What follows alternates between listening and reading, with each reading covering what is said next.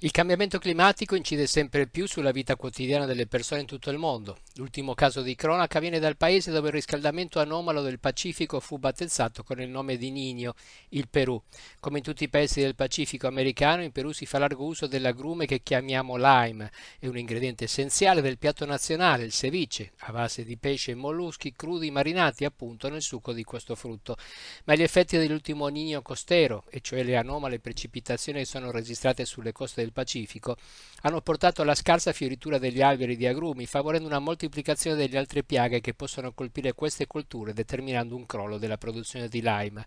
Come sempre accade in casi simili, si innescata un fenomeno speculativo, con il risultato del raggiungimento di un prezzo record per il limone. Attualmente lo si sta vendendo a 25 soles al chilo, poco più di 6 euro, ma ha toccato punta di 80 soles, 20 euro, cifre riguardevoli in Sud America. Questa fiammata dei prezzi è andata a intaccare la cultura gastronomica peruviana, rendendo costoso un cibo popolare come il ceviche.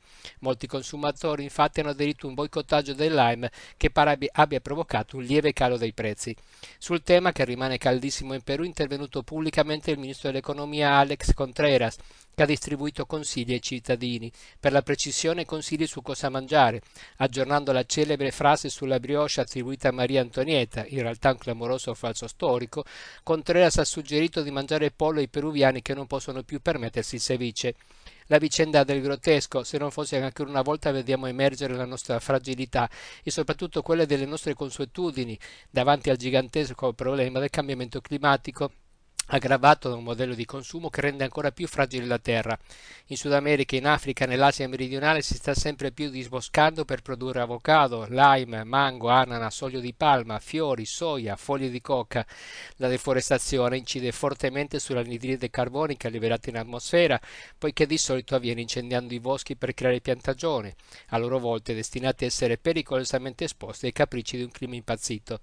Siccità alternate a piogge alluvionali, aumento di eventi meteorologici estremi e nuove malattie pongono giganteschi punti interrogativi sulla sostenibilità di questo modello, utile soltanto agli interessi dei fornitori dei grandi circuiti di consumi globali, quelli che determinano i prezzi delle materie prime e che impongono le mode attraverso le serie tv, il cinema e la miriade di cuochi o pseudotali che infesta le comunicazioni social.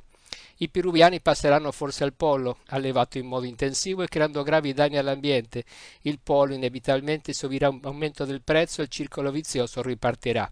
La grande industria dell'agrobusiness riesce sempre a compensare le perdite causate dai cambiamenti climatici, mentre la politica si limita ai consigli su cosa mangiare ed esclude a priori di regolamentare il settore dal punto di vista produttivo ma anche ambientale. A noi non resta che aspettare e sperare che il nostro cibo preferito non sparisca o non diventi troppo caro. Se succederà dovremo provare a cambiare abitudini.